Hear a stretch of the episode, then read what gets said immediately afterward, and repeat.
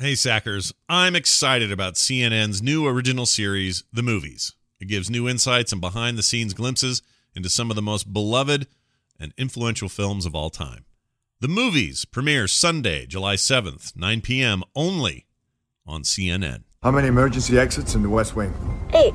How many feet from the Oval Office to the Peoc elevator? 116. From doors closing in the elevator, how long does it take to get to the Peoc? Four minutes. Security cameras? How many of audio? Only the ones in the common areas. Not bad. Kids got it, huh?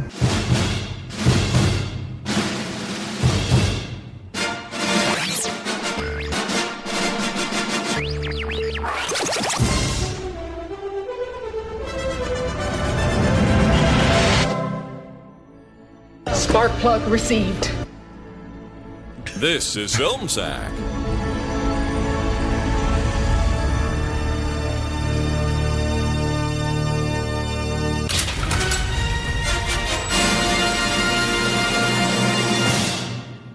sure.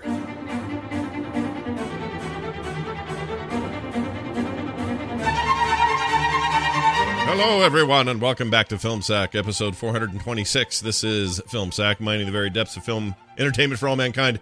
My name is Scott Johnson. Joining me today, Brian. Would sure suck to be in the back. Pa- Sorry, I screwed that up. Hey, Brian. Sure would suck to be the backpack guys at the gate, Dunaway. Oh, would it really? It looked like it was intentional. Hmm. Oh, hi. Yeah, this is Mike. But hey, don't call me by my real name on an unsecured line. Refer to me by my nickname or my call sign, Big Mac. right, right, right. Wow, that's a lot to take in, my friend. How about you back off just a little bit? All right. So, uh, listen, I'm a bit disposed at the moment, so uh, could you sum this up? Uh, you know, make it like a like I prefer my underwear. Yeah, that's right, briefs. Okay. So, so, so how bad is it?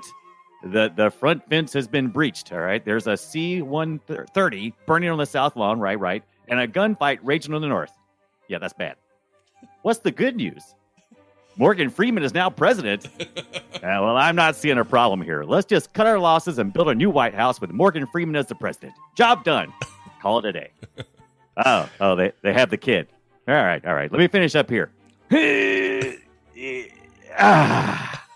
All right, the package is in the pool. I repeat, the package is in the pool.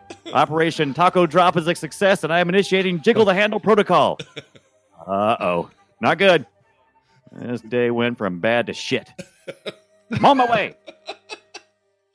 Wow, that was that was quite a story. I really enjoyed that one. Nicely done. Uh, I have things to say about Morgan Freeman. Uh, we'll get to it. Oh, I love it. Uh, also with us, Randy. I heard they paid Gerard Butler three hundred dollars for his role. Get it, Jordan? Nah.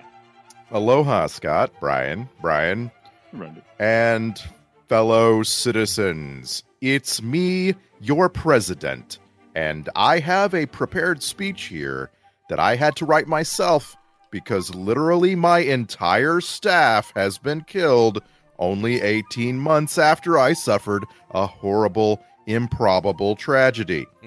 but it turns out that I'm a magical creature. I hmm. mean, just look at me. I was beaten like boiled potatoes and then shot in the stomach, and I'm fine now.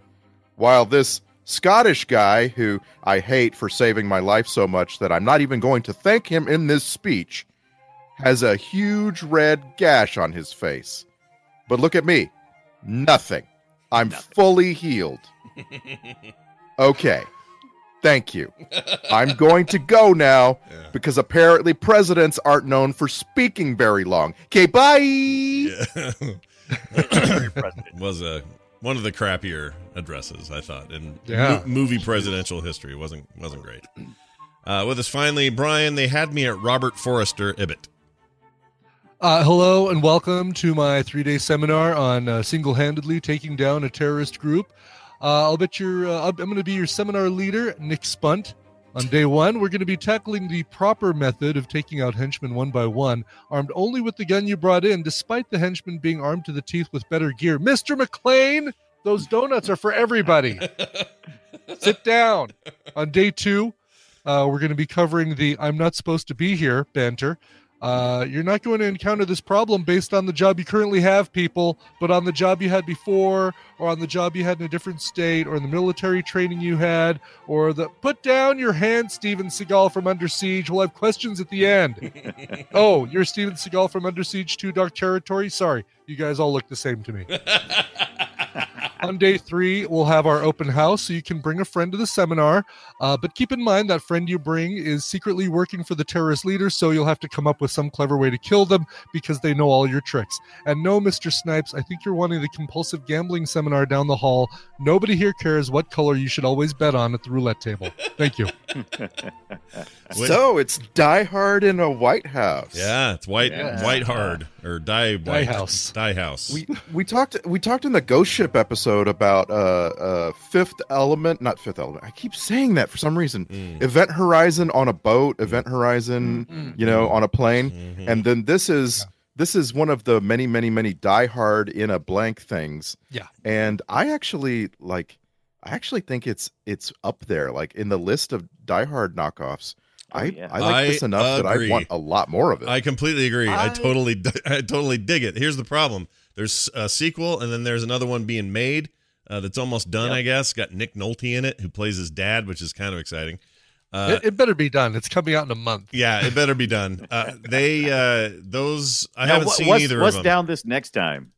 uh, What's- Uh, what- Angel, Angel, Angel, has fallen. Angel So- has Right. fallen. Whatever that is, I don't know. what that is. Sparkplug is now in his middle age. Uh, right, right. Well, I'm pretty sure that okay, so this is maybe a spoiler, but I think in London has fallen Eckhart, President Eckhart is dead. Something happens. So he he's out. oh, President Asher. What a name. They really thought long and hard about that name. They did. Oh, all the names in this film. Oh, So Yeah. now so now Morgan Mike Freeman Banning. Is that Mike Banning? Yes, that's is Mike Mike Banning. Manning, So now- Mr. Kang, if that is your name. It's Uh, Morgan Freeman is now permanent president in the in this upcoming third one, as it should be. and uh, he has Yeah. to deal with a giant meteor that's coming. No, that's not true. And I I honestly I knowing that this is my first time watching this movie and knowing that there is a sequel, I had moments where I was sad when people died.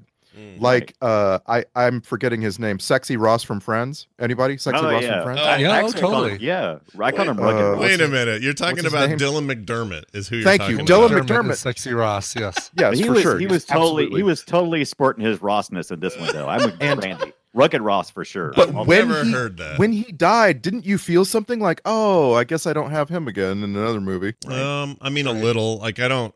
He's gross to me. Every time he's in a movie, as soon as I see him, I go, "Well, he's bad. He did something bad. I know he did." Is We- it is it because he put his wiener on the stove in season one of American Horror Story? Part, partly. There's a part of that as part of it, sure. But most of it is just he's just always as soon as he shows up, I'm I'm like, unless this is Boston legal or whatever the hell that was called. Uh, this is him. He's going to be smarmy and, and terrible. Like he, that's just his job now. So I can never Right. get behind him too much because he's going to be a jackass. his That's name just, was his name was Forbes in this film. What what could you expect from Forbes? his basically Ellis And it- is what he was. and I just Top wanna cor- I- 500 businesses in the United States. yeah, I want to ask Right. for a, a instant correction.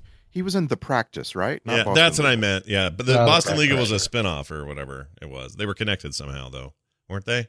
Were they in the same universe or something? I don't know what the deal was. Yes, absolutely. And I remember they they had like some little crossovers. Like some people from one went, showed up on the, the later one. but- Yeah, and Boston Public, the school one, was also in the same universe. They were all kind of Oh, really? tied together. Yeah, it, it was like um, what, what's what's that like? Um, well, it's not Like not quite the- CSI, but sort of like that.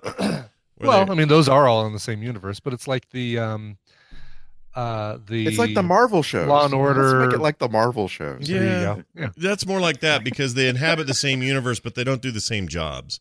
Like it's not whereas CSI, It's more everyone's like- everyone's right. doing CSI shit in different cities. This thing is like, oh, this one's a school, but it's connected. And look, Dylan McDermott showed up one day at the school for one of the cases, and that's a cool crossover. And then they went away again, and now we're just back at school, and it's that kind of stuff. But it, none of that was very good. Well, I take that back. Boston Legal was good. The practice was okay. Boston Public was kind of bad. The point is, Dylan McDermott, he shows up and you go, well, shit, there's our bad guy, or at least here's here's our uh, fumbling henchman. But he got to play two roles in this. He's Ellis, who may as well have said Booby at one point, right. Um, yeah. In fact, he had that moment when he slapped uh, what's his name on the arm, our terrorist master guy. So he slaps him on the Yeah. arm, and I went, "Oh, Ellis move." And then later, he the, does the Bill Clay thing because he meets him in the middle of the Mhm. thing. and Goes, "Oh, hey, I just was hiding here. I didn't know you were here." I mean, they they they literally pull like chunks of Die Hard and like Yeah. refurbish it and do it again. Mhm. Yeah, if this was if, if this was regurgitation of Die Hard, that was one of the bigger chunks, right? It was like Ugh, Yeah, The bigger meteor chunks yeah. of Die Hard that got Just regurgitated. swallow that one down. But it but it's Oh, and yeah. and uh, Dylan McDermott also is part of the uh the most classic trope in the entire movie. I wonder if you guys caught it. Anybody? Um, uh, Dylan McDermott. Last uh, minute like- redemption. Last minute redemption. He gets to redeem himself before he dies. Well, that's that. That is a trope. He's got a bunch of tropes, Okay. but You mean like the- the, the one like that the- just I know all your tricks trope, or uh, I never told you his name is Mm. Oh, right yeah. there.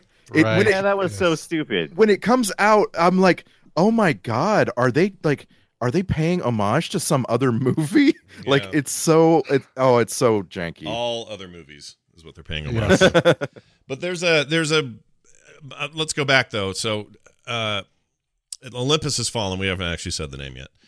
Uh, it was probably Do obvious you, though. you really, the do you really need to say it? Uh, really pro- need to say probably it. didn't need It to say implied. it. Yeah, but uh, it is it, it- for me. It's it is up there, and it's also shares that rare rank of movie that came out the same year as another thing that was just like it. So White House Down came out the same year, Mhm. and White House Down Was was, there a, was there a London is down? no, that's a sequel to this. So this thing has London is Falling, which is their right.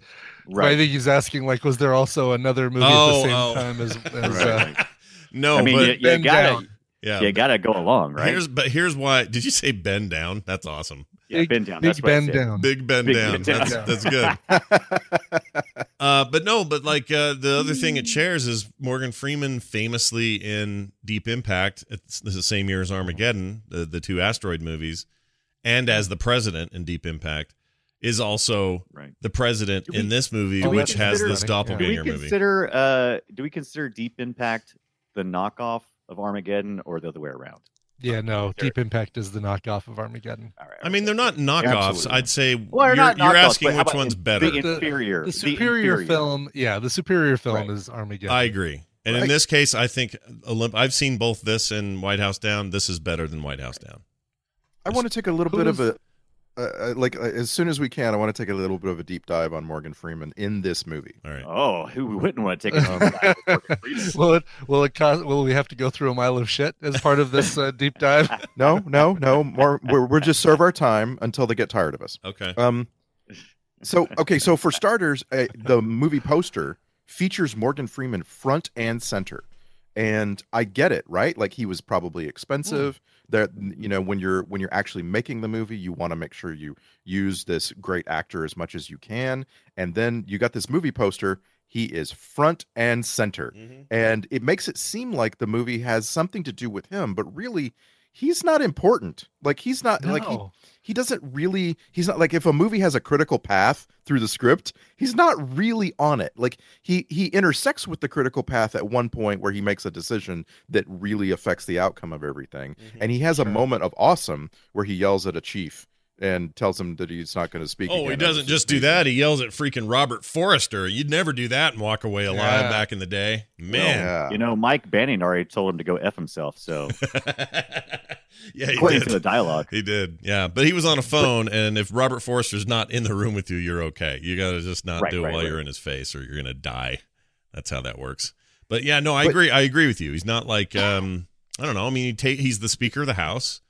He's Mm-hmm. the only one left because the vice president, who looks a lot like Mike Pence, by the way, which freaked Yeah, me out. Yeah, I noticed. Yeah, yeah. Tina and I both said Oh. that. Like, oh my god, let, that doofus is But- Mike Pence, basically. Yeah. by the way, after I finished watching this last night on July the fifth, that's right, perfect timing for this film. Mhm. Uh, I went to I went and uh, my significant other was watching uh, Designated Survivor, so I was trying so hard, so hard not to get polluted by Mhm. that dialogue with this movie. I'm It's like, "Oh, hard. They're right very similar, right? Especially early in that. and uh, and designated season. survivor is just a rip off of this like Ki- uh, kinda, you- yeah. you- Right. i again this is my first time seeing olympus has fallen but now i know oh wow Designated Survivor is just what happens on TV a couple years after this movie. Yeah. Oh, really? Okay. Wow. I haven't uh, haven't seen haven't seen Designated Survivor yet. Oh, it's on. Netflix, and it's it's it's, it's Just good- got it's a good added, didn't it? Yeah, Yeah. Yeah. I think so.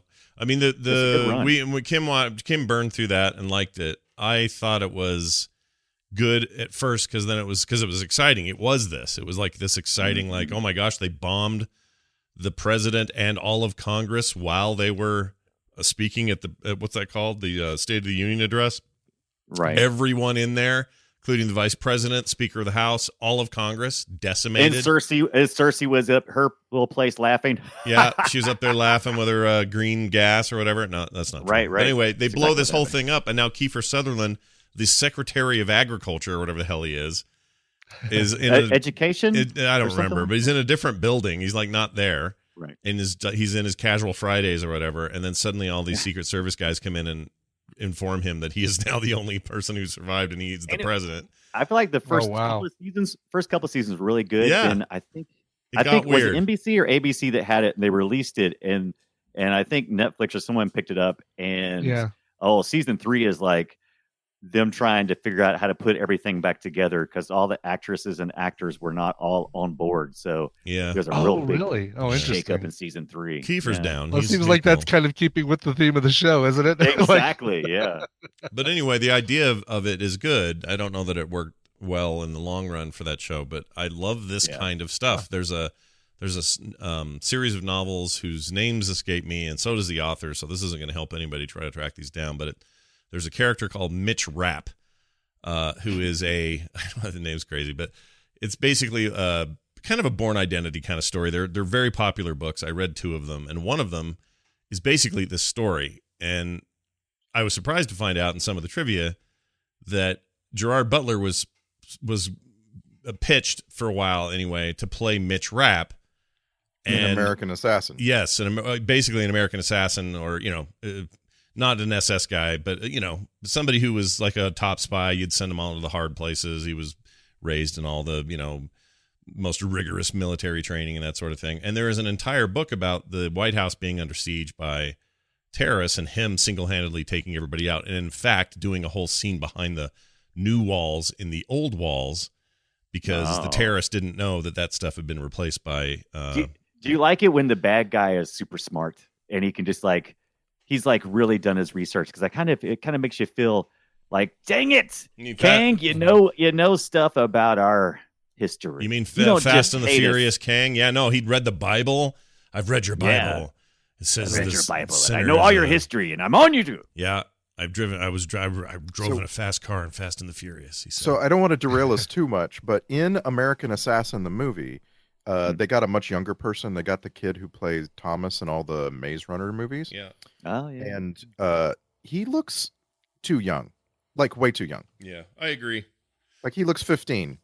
I You- guess he's a You need some season. counterterrorism teenager. Yeah, you need. I don't like that. I never trust that. You need to get somebody who's a little bit seasoned, a little grizzled. Like, uh, and Gerard Butler would have been fine, uh, but but there's but, a bunch. Of but he of already them. has this other thing going on. right, right. And I just I just want to ask uh, because this was my first time seeing this one. Is ha, uh, uh, anybody else already seen London Has Fallen and is like ready for Angel Has Fallen? I haven't seen London, so I don't know. No. yeah me It, either. I it reviewed now, very. though. It reviewed very poorly. This thing did okay. It was like you know, people had a good Yeah. time with it. You know why we what it didn't- is. that- that's because we didn't know No. Uh, well, and also London Has Fallen didn't have Antoine Fuqua.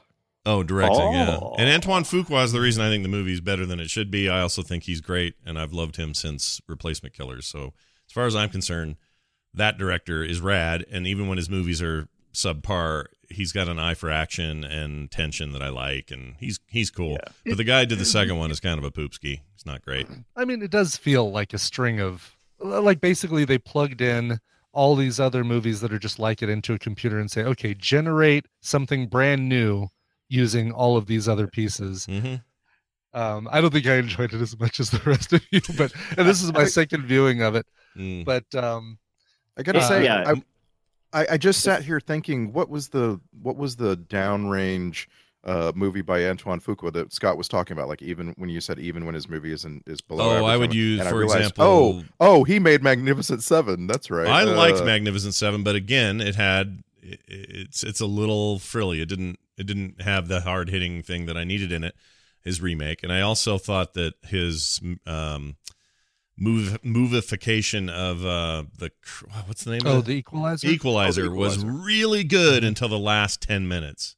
It Yeah, really it- it kinda loses its apart. way at the end, but This man, it was cool early film- on. Yeah, Right. This this uh, Olympus has fallen. It's it is very cookie cutter, like you guys said, and it doesn't uh, it doesn't ever elevate the tension to what you would expect from an action thriller, um, because we never even see Connor really get in any true danger, and he Mhm. escapes early on, and uh, the Kang never really he- he's he's intimidating because of his size and his presence and but he never really fully makes you feel like ah dirty No, yeah. and it- those Rick, are the two like the two big tropes that I don't think we get. We don't get all right. Kang has got the kid, and Gerard Butler's got to find a way to get the kid away from Kang, and Right. then we don't get we get a fight between Kang and and Ban, uh, Banning. Ba- uh, Yeah, ban- banning and we know how it's going to Banning. end because he already told us Yeah, he already Banning, told us what's Banning, happened Banning. bananing. But uh, but it's super short, and it's like not a very you know th- we don't get the moment of like oh my god Gerard Butler's about to die. Uh, right Right. he's pinned up against the wall. He's bleeding a little bit, and that blood disappears magically. Hmm. And, uh, and then he's and then he's out. It's Yeah. super quick. That's true. I like then- the and knife to even the Dylan head though. McDermott even Dylan McDermott I'm like wait did he not also have special training I, I, I had to go back Right. I'm like wait let me let me go back to this character's progression because Gerard Butler's character is like way better Well, he was Way better. he was than better than all of them Yeah. in the end, and, and I think that was the point. But but you know, he fought back. He had karate moves and stuff. Uh, yeah karate he Mc- knew karate Mc- Mc- I McDermott appreciate did. I appreciate that the movie started out off. The very first thing you see is an explanation for Gerard Butler being physically Bad egg. capable. Like that Right. that is important to me and I always want that kind of like setup and backstory. And even though it was two hours long, it was two really good hours and I could have gone for 15 more minutes of that. Sort I of stuff. enjoyed it. Yeah, I'm with Randy. I, I this is my second viewing also. Uh, so I'm with Ibbott on the, in terms of how many times I've seen it. I think I saw it when it first hit DVD or something or Blu-ray, and, and Yeah. um, I mean, was, this is what 2013, so it probably been 2014. right I saw it, Mhm. and This then movie- yeah, this movie is best watched uh, while you're doing something else because it, it has got some really it has got some really good action it's got some really good action scenes in it so it's like oh oh, oh something's something's happening. Let me let me focus in on it. Oh that was sweet. And then you can kind of like do your other thing for a little bit because you don't really need to see I'd uh, agree Morgan just to the just to the aspect that your your mind has seen enough of these movies that it can pretty much fill in the gaps between right. right you know what's happening.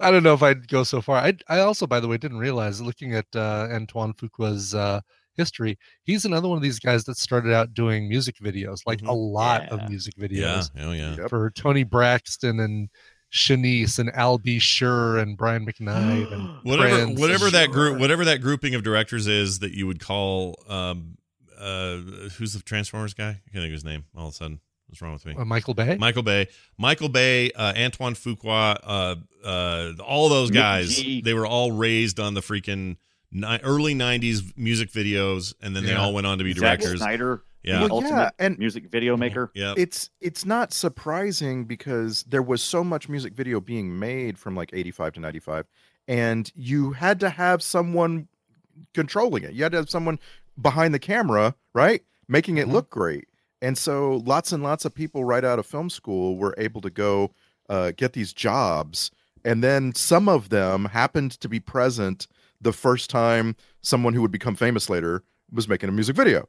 And it's like Sure. that just leads you to think. But movies are movies are this huge project right? It's like this this massive thing. And and you know you hear uh when uh, a great director you're, you're only a great director when you have three great movies right? Mhm. like you can you can be accidentally good for one movie and you can catch lightning in a bottle twice and still not be that great. But if you make a third great movie you're a great director. Uh, Right, you get that you get to be that forever. Well, if And you want to, if, if you want to look at the truest, most uh, uh, prolific, and then and is now the most respected of all these actors that came up at that time, or directors, sorry, it's got to be David Fincher because that dude did a ton of videos, everything from Foreigner to Yeah. Loverboy to Madonna, The Outfield, like '80s, '90s.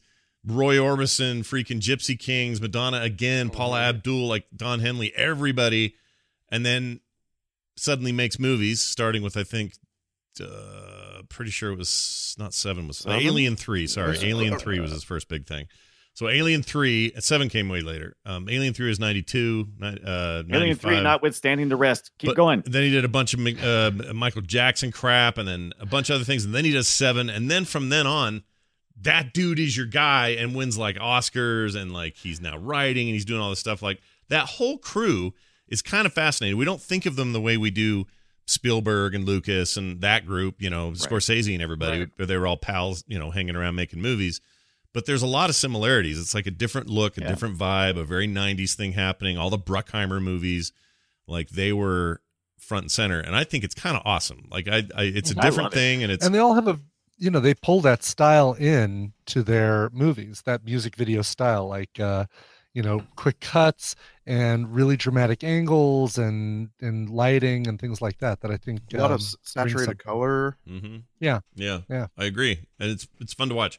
Of course, probably the, the pinnacle for uh for our pal Fuqua here is what? Training Day probably? Training Day for sure. yeah, Yeah. yeah. Although I I hear I haven't seen it. Maybe we watch it for Film Sack. I hear that Shooter is his third great film. I've never seen Shooter. I've Um, never seen Shooter, so I, I kind of want to watch it with you guys. I wouldn't mind. Uh let's see. He's he's part of some he's doing some TV show now called The Resident. I don't know what that is. Uh he's Sounds sounds medical. isn't is that that's not the one with uh freddie highmore is it no Oh, I I did see Mm. Shooter and I enjoyed it. Oh, you was- saw Shooter? Is that is that one of the Shooter. were who who's in that? That's Warburton. Oh, that's Mark Wahlberg. Or isn't it? Wahlberg, not Warburton. Warburton. Patrick Patrick Warburton as the shooter. Um, uh, yeah, I Oh, don't, wow. I don't remember. Everybody describes. Oh, the Good Doctor is the one with Freddie Highmore. The Resident is described as uh, Grey's Anatomy uh, rebuilt, or or you know, basically or slight- ER Fifty rebuild, Shades of rebuild. Grey's Anatomy. Mm. Oh, he did Southpaw. That was good. That was really good. The boxing one with Jake Gyllenhaal. Y'all, y'all remember By that? the way, that was good. Yeah. Uh, I don't remember that. Mm. uh, Shooter apparently led to a TV series, and Oh yeah. Uh, Ryan Phillippe is the is the Marky Mark. oh, hmm hmm that's a decent. Well, when you can't get the Marky Mark, that's that's a, what that's you got a nice review. Phillippe. What channel is Hey, this on? I haven't seen this. This looks like fun. sh- sounds like something Showtimey. Is it Showtime? I don't Am I know. guessing right? I'm looking it up here. It's uh, Showtimey. Cur- it's currently showing. Uh, let's see, company credentials. It doesn't. Or. USA Network. It's got to be Showtime or USA. I just can feel it. It just feels Uh, like one of those channels. Oh, these guys. Is USA even a, still a network anymore? Oh yeah, of course it is. Yeah, they got they got the Mr. Robot on there. Are you kidding? Oh, that's right. Yeah, there's those guys know what they're doing. They got stuff. They got shit to say. uh, it's um yeah, I can't find it, but it looks it, it's reviewed really well. People really like this show. Like I said, I like the movie too. It's just one of the better uh, Marky Mark things. It's kind of one of those whole commando kind of things, though. Whereas if I remember it correctly, he's kind of like he's he's had some stuff and he's went through some things and they have to go find him up in the up in the mountains somewhere. And he's like, "What do you people want? Mm. I'm just trying to I'm just trying to have a life with my daughter." I'm out of I'm out of the business. You guys go find somebody Right. else, kind of thing. So here's what Slash Film says are the best uh, Die Hard knockoffs. Let's see if this is in here. Okay, so Oh, they claim that Die Hard Two is one of the best Die Hard knockoffs. uh, they also All say Under Siege, which you mentioned. In fact, Brian mentioned a lot of these in his opening. Mhm. Uh, Passenger Fifty Seven, of course. Uh, always been a Cliffhanger is on here. Cliffhanger. Oh, Oh. nice. did we did we watch that one for Film Sack yet? No. No, but I want to. One of the most impactful. I don't know why, but I remember that movie so well for the opening. That opening, yeah. for for for your hero to be truly a tragic hero, that goes through some Mhm. pretty deep stuff, and that was just oh, whew. I never um I never saw it, so I would see that. I would watch that. By the way, nailed it. USA Network uh, shooter. Oh, nice. I think I can On that one. Netflix. There's nothing wrong with those guys. Uh, Speed, 1994 Speed. Die Hard on a What? bus. Die Hard on a Die bus. bus. Uh, Sudden Death. We saw that. John Claude Van Damme and his hockey movie. Remember? Die Hard in an arena. Yeah. Die Hard in an arena. Uh, here's another one. The executive decision. Die Hard on a plane again. So yeah, that's cool. and, and you got to include Con Air in that But- discussion. Right. It is it is it even though it's not really Die Hard, isn't uh, Air Force One Die Hard on a plane except it's the president? It's in here. Yeah, it's on this Die list. Hard on a plane with Oh, a president. Yeah, Yeah, it's yeah. on this list. So is The Rock. And they say then it's and Die- then there's also Die Hard on a plane that has snakes on it. yeah, that's oh, true. yeah. Mother effing. Uh, they bring Right. that up as well uh, on here. Snakes on a plane. There it is. Uh, Air Force One. They they rate highly, and I would as well. I think Air Force One is is probably of all plane. of all the I Die Hard that. ripoffs. It's probably my favorite. I think it's my favorite. Yeah. And it was Yeah. an excellent drive-in movie. I didn't think I would like a drive-in movie, but it was actually very good at the drive-in. Yeah. I have Oh, to that's I have to a really go with one. Drive-in. I have to go with Con Air, and it's just because of the style and the sound design and all like all of these big shots when they actually get out of the plane.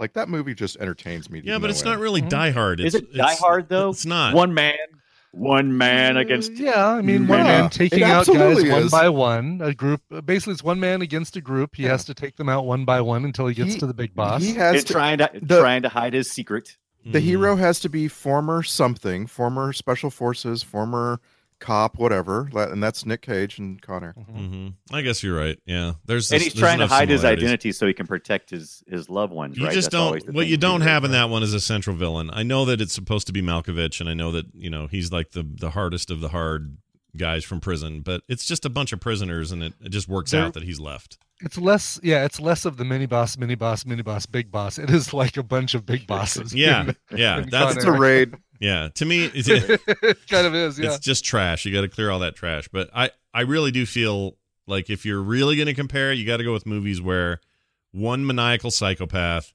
with a bunch of dudes sneak into a thing they're not supposed to be able to get into, like really inexplicable stuff, like the White House or like the president's plane or Yeah, this you is a pretty good. This is a pretty good Die Hard knockoff. I mean, oh this Yeah, thing we can we- watched, it's the great Die Hard knockoff. It's Can- based. It's Right. totally what it is. Can Yeah. we can we fallen. can we reset a little bit and just talk about how the movie depicts it all going down? Let's do 'Cause, it. Let's do Oh it. my gosh, this AC 130 that's loaded to the teeth flying over Yes. Washington D.C. was incredible. Mm. That whole man, but oh, that sequence is just it's like nothing else. I was I was thinking like what's the movie that they're just ripping off? I couldn't think of anything. Yeah. It's it's it's all its own.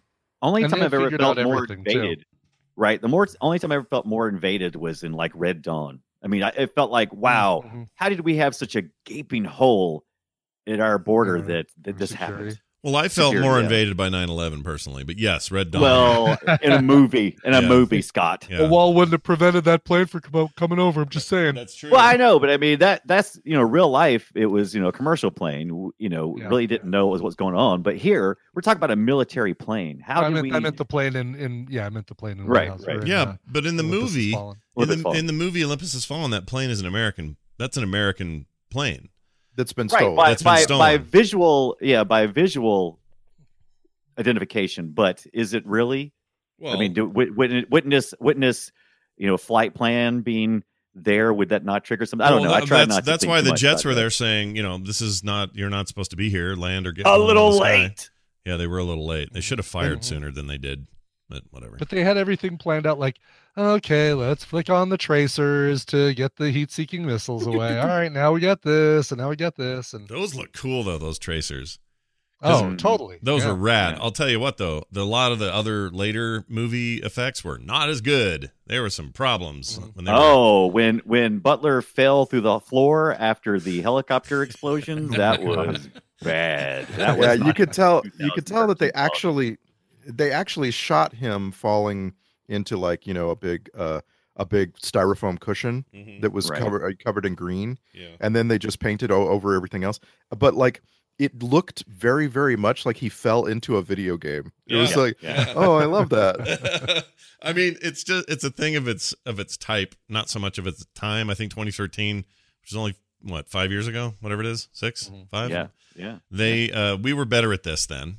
Uh, Yeah, they just didn't seem to have the budget or something. I don't I don't know what was going or on. Or just not the. It's like, eh, whatever. Yeah. Let's just, eh, let's just all that it. outdoor stuff with the blowing up the helicopters But- and all that stuff looked looked kind of bad. I, I will, I will give them props for allowing to for stringing me along. Just like I don't criticize horror movies too much because teenagers are stupid because teenagers are stupid and in horror movies intentionally so that you can go ah. Right. And here the same thing is just like, oh, I can't believe you're so unprepared. And who, who, what moron greenlit? Yeah, let's put a bomb on our nuclear bombs. yeah. And and why would you not have a failsafe where it's like, well, if it's still in a silo, don't explode.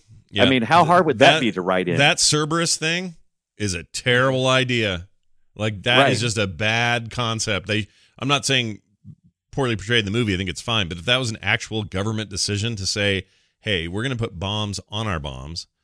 And Right. it's Which is- and we're going to give three the people idea is- passwords and boom. Yeah, the the, I, the idea of putting a bomb on a bomb is not, I guess, so terrible, but allowing it to explode inside the silo that would just be Okay, But you, but you're just really like you're f- getting far afield if you're worried about. Well, how would the military actually be? And wait, Korean politics has never worked like that. Like, don't. Right.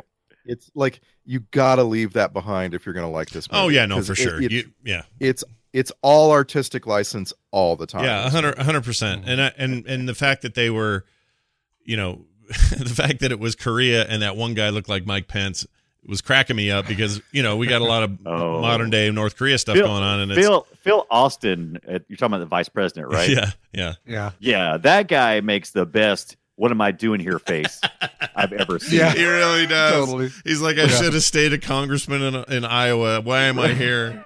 this is the worst. And uh, Like I mean, his his death is so his death is so like brushed over. It's like he pops up in the background of a big screen with Morgan Freeman in the you know the war room, and yeah, he's like just standing there looking like, "Why me?" And then right in the back of the Right head, in the head. gone. yeah. Over. if you're gonna if you're gonna really dig into artistic license on Cerebrus, by the way, Cerberus, Sorry, Cerberus, Cer- Cerebus, Cerebus. Cerebus, going to Cerebus, Cerberus. Cer- I don't know. Cerbe- Cerberus. Okay, How whatever. did, how did Morgan If you're gonna Freeman say it? Cerebro. if you're gonna really dig into that, the the brute forcing the third password is the biggest piece of nonsense because Right, right. like you you realize oh they never they never needed it in the first place, but then you have to stop and go how the hell did they get it then? Like right. if they Yeah. you know what I mean like it like they, they it's a really clever little plot right to get the first two codes Mhm. but Yeah. it's just ridiculous that in It- what a couple Well, of hours shouldn't- Yeah, you shouldn't was- be able to figure out a password by going like character by character.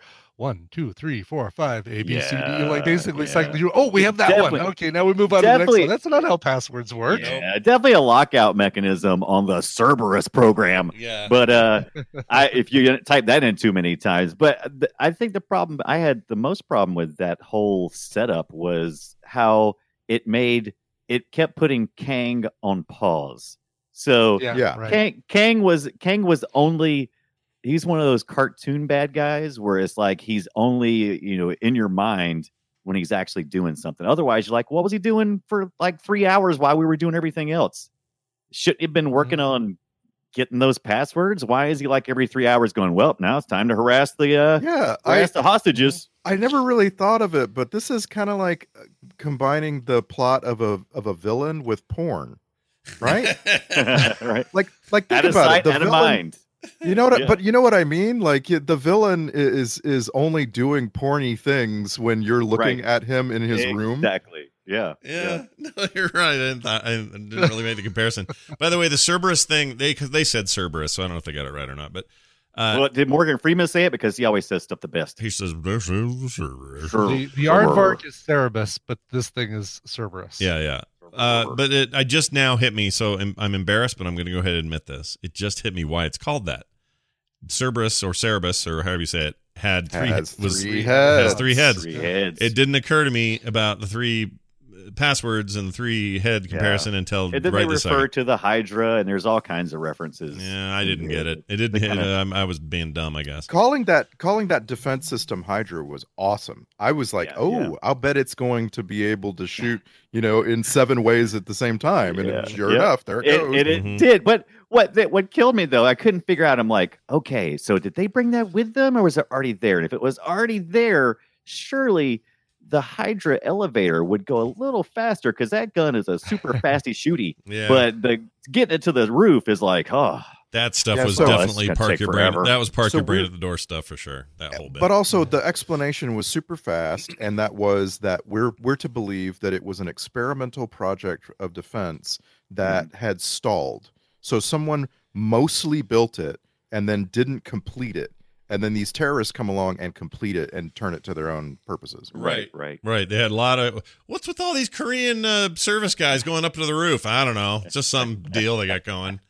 Like that stuff. You don't want to think too far back on how they got in there. But right. um, the immediate stuff, like how they get in, is actually kind of fun. Like, because you realize, Yeah. oh, Oh, he yeah. really, his translator had to uh, gra- ingratiate himself to work up the ranks to become the, um, you know, the ambassador of, of South Korea's guy. That's not something you do overnight. Like, I like that Oh. kind of world building. That's fun. It's a long wa- con to to get Yeah. revenge on the fact that your mom stepped on a Why- American landmine. Yeah. Would have been so much easier. This movie should have been called "We Made Things Way More Difficult Than Needed to Be." First of all, kidnapping the president inside the White House. Uh, uh, okay, it seemed like there would be a lot easier way to get those people together and get access other than that. But also, why wouldn't you just like kidnap the real guy before they went into this meeting? Because it seems silly to work your way up through the ranks when you could just Who's the real guy? I Yeah, don't what do you mean, real? uh, the, well, well, the real guy in this case was Kang. Kang actually oh, went oh, through okay. being authentic. Why wouldn't he just sit back and let somebody else have that position? And then, like you know, five minutes before they arrive to the the White House, you know, uh, attack this attack the thing and take it and pose as the guy. I- I'll, I tell, don't I'll tell you why. Because that guy, uh, as portrayed and played by Rick Yune, is a badass, and you have to show him all he the time. He is. Yeah. He is awesome. he is he- cool. I- I just want to I just want to say like I spent the whole movie looking every time Rick Yune was on the screen and I'm like where have I seen this guy before? Because he seems so familiar. Fast and and I Furious. and I, and when I looked him up I'm like I I don't really feel like I've seen him. I know I I've seen these things that he's in, but I don't feel like I've ever really stopped and went, "Oh, that guy, that Rick Yune guy. Ooh, I, going to remember him." He's in that ninja assassin movie. He's in Die Another Day. So in Die Another Day, the reason I remember him, uh, this is the James Bond thing with the still had the uh, what's his beak in it before he left, um, uh, Right. Pierce Brosnan. In that movie, uh, he's a North Korean terrorist guy again. But what makes him unique is something that was full of diamonds exploded and lodged a bunch of diamonds in his face. So in that in that movie, now he's diamond face. he's diamond. I know. I don't know why they didn't call that Diamond Face. It was such a great throwback to old Bond, though. That's why I loved Yes. it. yeah. And it was Rick, so because that make- movie kind of sucked. It wasn't a very good James Bond movie, but the No. his thing with the diamonds in his face was like, this is so close to an old school Bond villain. I love it. Mhm. Yeah, Yeah. That's why I know him. Rick Yune could totally be like a Korean or Asian 007. He's just he's just got this classy look to him. But he was born in Washington. Yeah, he's Yeah, born in the he's town. Columbia. He's born in the Yeah. town he's attacking, which I love. Isn't that yeah, awesome? yeah. Yeah. Imagine uh, there'd be a movie uh, about Arvada, Colorado, where Arvada's being attacked, Brian, and you were born there, but Uh-huh. now you're the bad guy that's trying to attack it. That's an No, I'm, awesome the, I'm the actual guy attacking Arvada. Yeah, isn't that great? I think I that's hate so this cool. place. There's something about that that gets me going. Okay, a couple of bits of trivia that are pretty funny. Uh, Is it is it Yune or Yoon? I put I say Yoon. Is- Yune. I say His name Yoon. is Rick Rick Yune. Y- Rick Yune. All right, I'll take I'll take Rick your word Unit. for it. Yeah. He's the Une bomber. He's the Yune bomber. Very well done. Aw. Very well said. Good job. Oh. Oh, what? Uh, too soon? Uh, too, what? I too don't. soon. Too soon for No, our. I was I was. I was making fun of that joke by by making it diminutive. Oh, it's a Oh, cute it's little a cute joke. little joke. Okay, nice. fair enough. Uh, the typeface used for the word Olympus on the posters Oh, is the exact exact font that Olympus, the camera manufacturer, uses for all their cameras. really? I thought I, I knew that font face looked familiar. That is hilarious. Yep, pretty great. Are they still That's around? kind of funny. I don't know if they're still around. They still doing things? Olympus? Yeah, I think so. Yeah. I'm sure they're doing Mm, stuff. I feel like they were. You know what? Mm, I feel Yeah. like something happened there. Like something went bad. Maybe not. Maybe they're all right. You know who was Icons perfect? swallowed him up. Yeah. Right. something like no, that. who was perfectly cast and was totally charming, but stayed just a little too short a time. That's Ashley Judd. this Ashley. Judd. Was- Mm-hmm. Sure. yeah. This is her, by the way, fourth film with Morgan Freeman, even though they weren't in a scene together. But uh, they were right. A lot of these ones. actors were not in scenes together. Uh, Mhm. they, it, it- it was actually kind of odd uh, when I kept thinking about. It. I'm like, wow, those those characters never actually are seen on screen. Like I wanted Yeah. to, I wanted to see more of what Mike Banning thought of uh, Speaker Trumbull, uh, Morgan Freeman, because he had told him to f off at some point, apparently. So Yeah, uh, and I just knew in the final scene, like with this big speech and everything, that we were going to see Melissa Leo front and center Yeah. because she survives. Yeah, she lived. But no, Yeah. no, no, no. Dragged out in her undies. She was she survived, but I think she took some time off. I think she was like, Yeah. ah, you know, absolutely. she had a rough she had a rough time down there. She was she's very uh she's very good. She's hard. Oh, yeah. yeah. So when good. she when she spits blood at Kang and says "f Yeah. you," I Mhm. was like standing up with a fist. Yeah, like Yeah, there's a reason yeah. that you put her in charge of the entire defense system. She's she's kind of awesome. Uh, but anyway, I was, uh, I was going to give you these names of these movies they've been together. So this is kind of dumb trivia. But Morgan Freeman and Ashley Judd have been in this, Kiss the Girls, High Crimes, Girls. Dolphin Tale, and Dolphin Tale Two. I don't know what How good those is are. Kiss the, Girls is such a good, such a good fun film. Oh yeah, It's it's real book. fun. It's about a science. Yeah. It's, isn't it about a? Oh wait, no, no, no. Isn't that supposed to No. be um It's based on a James Patterson. It's one of the Alex Cross. Alex books. Cross? Yeah, Yeah, yeah, uh, the good ones, not the not The those good other ones. bad exactly, ones. not the more recent. Uh, he barely did anything to be involved with those books. yeah. Hey, the other the other uh, connection to Die Hard I found. I forgot all about this, but then looked it up and I was right. Antoine Fuqua directed. Is it Rising Sun? Anyway, the Bruce M- Willis hmm. movie called Land of the Oh. Shit. What is it? Land of the Land Shit. of That's Shit. a great movie. Something burning sun, some kind of sun. Hold on, I'm going to find it because it's going to annoy me. okay. It's called Land of the Burning Tears of the Tears Sun. of the Sun. Tears of the Tears Sun. of the Sun. so he's Okay. actually directed straight up Bruce Willis, and uh, so that's cool. And then the other thing I Yeah. found, which I thought was pretty great, was this. Uh, one trailer used in television ads included emergency alert system tones. Uh, they are used to alert television viewers about real life emergencies. Using them outside of emergency broadcasts or tests violates the law.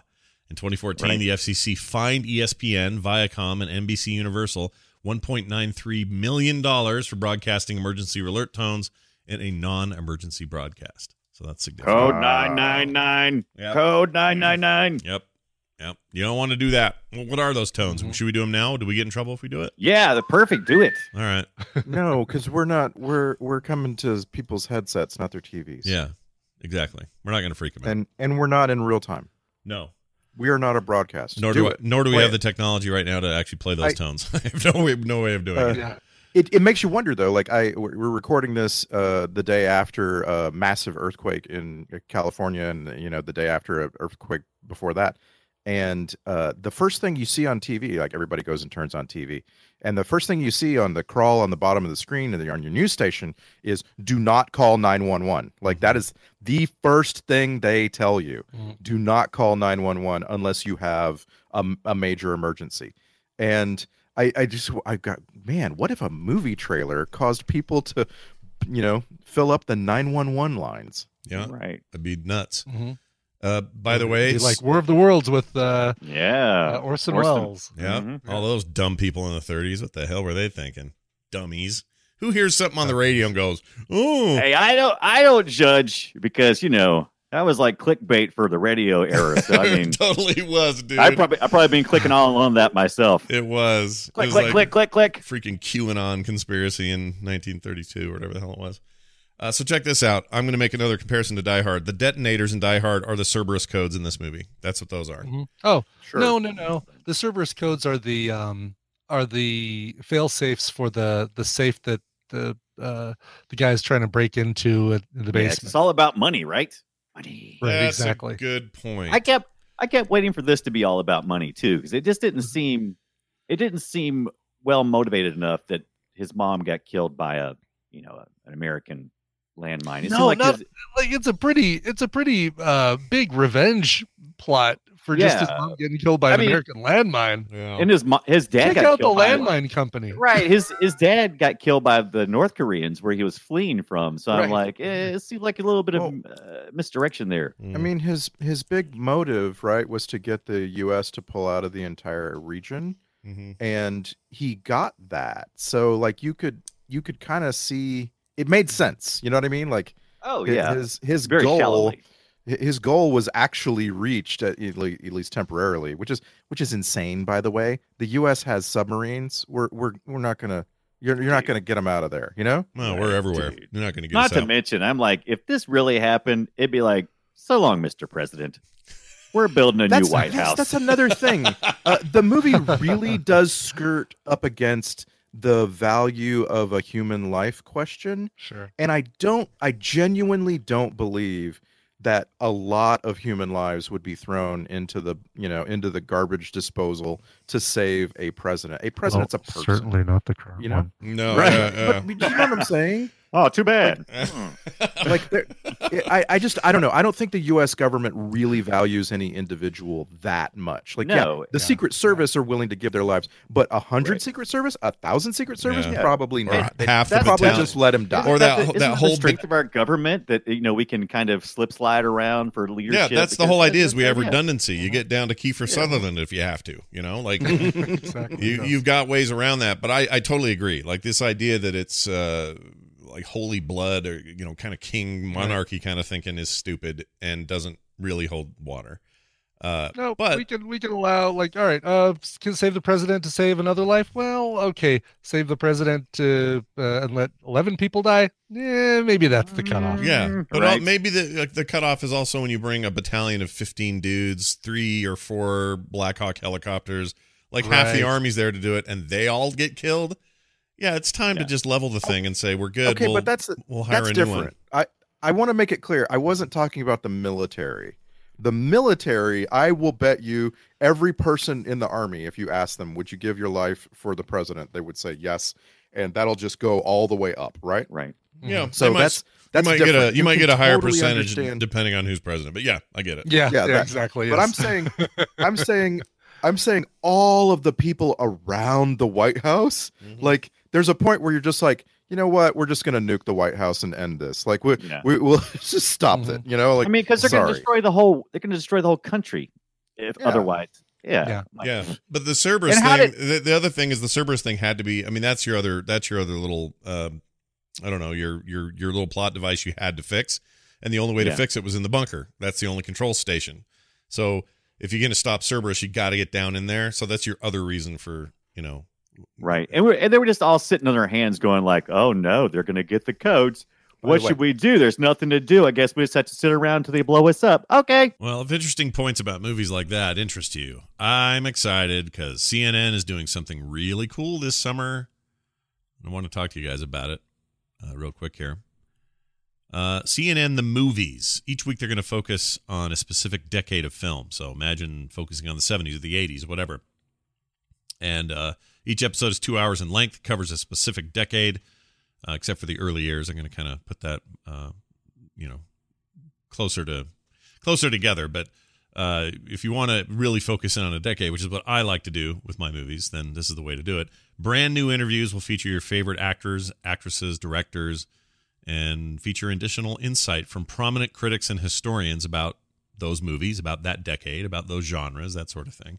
And you can hear behind the scenes stories never heard anywhere else. It's being produced by Tom Hanks and Gary Goetzman in association with HBO.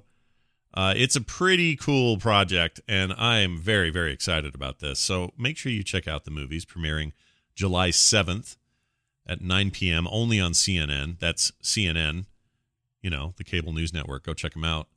And that's, again, July 7th, 9 p.m. And uh, it's really, really cool. So I'm I can't wait for this. I think we as film sackers are going to love this, and I think you as fans would love it as well. I love this kind of stuff. So more, please. Again, that is The Movies by CNN, premiering July 7th at 9 p.m. only on CNN. All right, back to plot holes, I think we were saying. Another plot hole that that bugged me, and I tried really, really hard to not think about it, is the coming and going from the bunker.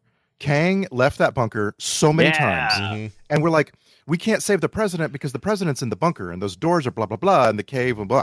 No, Kang is coming and going all the time. Just shoot him when he comes out the door, and then you're done. End of movie. Yeah. By the way, I don't think Kang is even a Korean last name. I don't think any of these names are real last or first names. Avengers. They're Oh, all I take I take it back. I'm wrong. It's a Korean surname. I was wrong. Never mind. Is it really? Yeah. Well, all these names felt very super, you know, just super simple. Yes. And, or super villain, like just Kang. Yeah. Come in here, Kang. And Well, yeah, it's just Kang, Forbes, Connor, Banning. I mean, just Right. yeah. It's you know exactly. It's pretty your stereotypical. terrorist and uh, hero names uh, book, like your baby names book. yeah, yeah. I ain't got time to be making up good names. I will say this though. Uh Gerard Butler as portraying this character had real good stabs. His stabbing Oh, was yeah. the way he would Oh, stab people. was good. oh, it was the knife game was on satisfying. point. Just Yeah. foot, foot, foot, foot, foot. Ah, didn't even mean to do that. Nice job. But when Didn't he, you though? he got McDermott with a quick one, he got that other guy with like twelve eh, of them. He's just Absolutely. badass. And the only thing that bothered me about that was when I started rerunning the film through my head and going, the president's wife didn't have to die. The first lady didn't have to die. He's all like in there negotiating with the president in the back seat, going, Come on, sir, we gotta go. We gotta go. And then at last second it says, Okay, knife cut and Yeah. pulls him out. I'm like, if he had just jumped in there and knife cut, get out, Yeah. There, there are, done. They, you're right, but so we've talked about all these things that are kind of plot holes. I will say there's a couple of things I think were brilliant, and I and I truly mean Oh, this in terms of the way it was written. So here they are. Give it.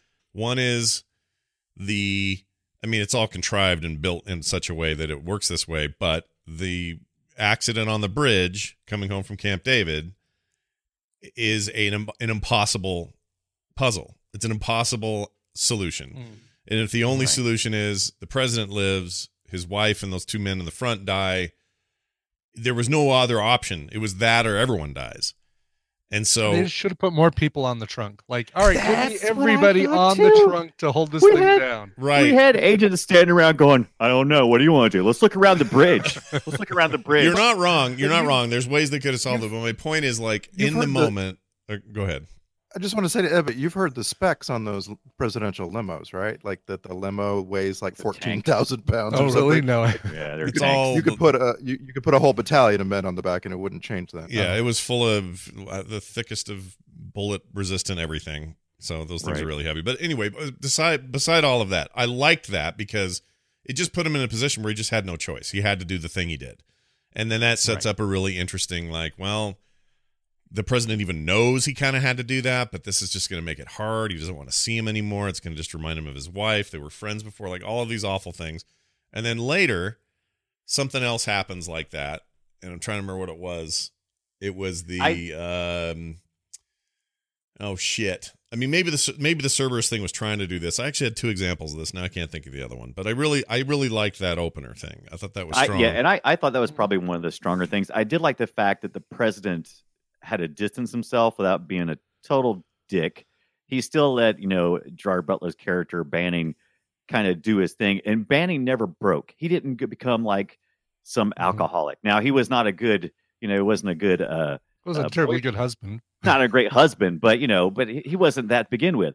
So uh, I, I liked I liked that they didn't tear him down for him to have to crawl back. I, yeah, I kind of like yeah. that. They just sort of moved him off to the side because he still Yeah. served with you know that was an honorable thing.